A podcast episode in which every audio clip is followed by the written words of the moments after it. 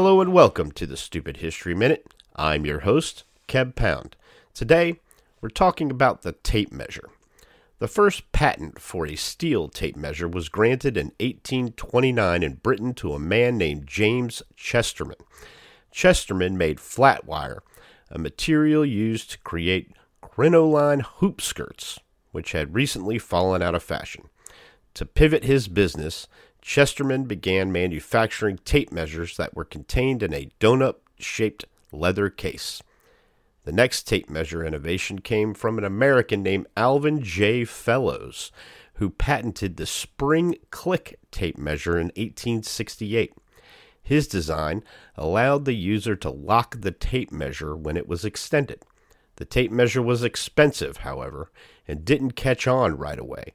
In fact, it took until the mid 20th century for the tape measure to overtake the folding wooden carpenter's ruler.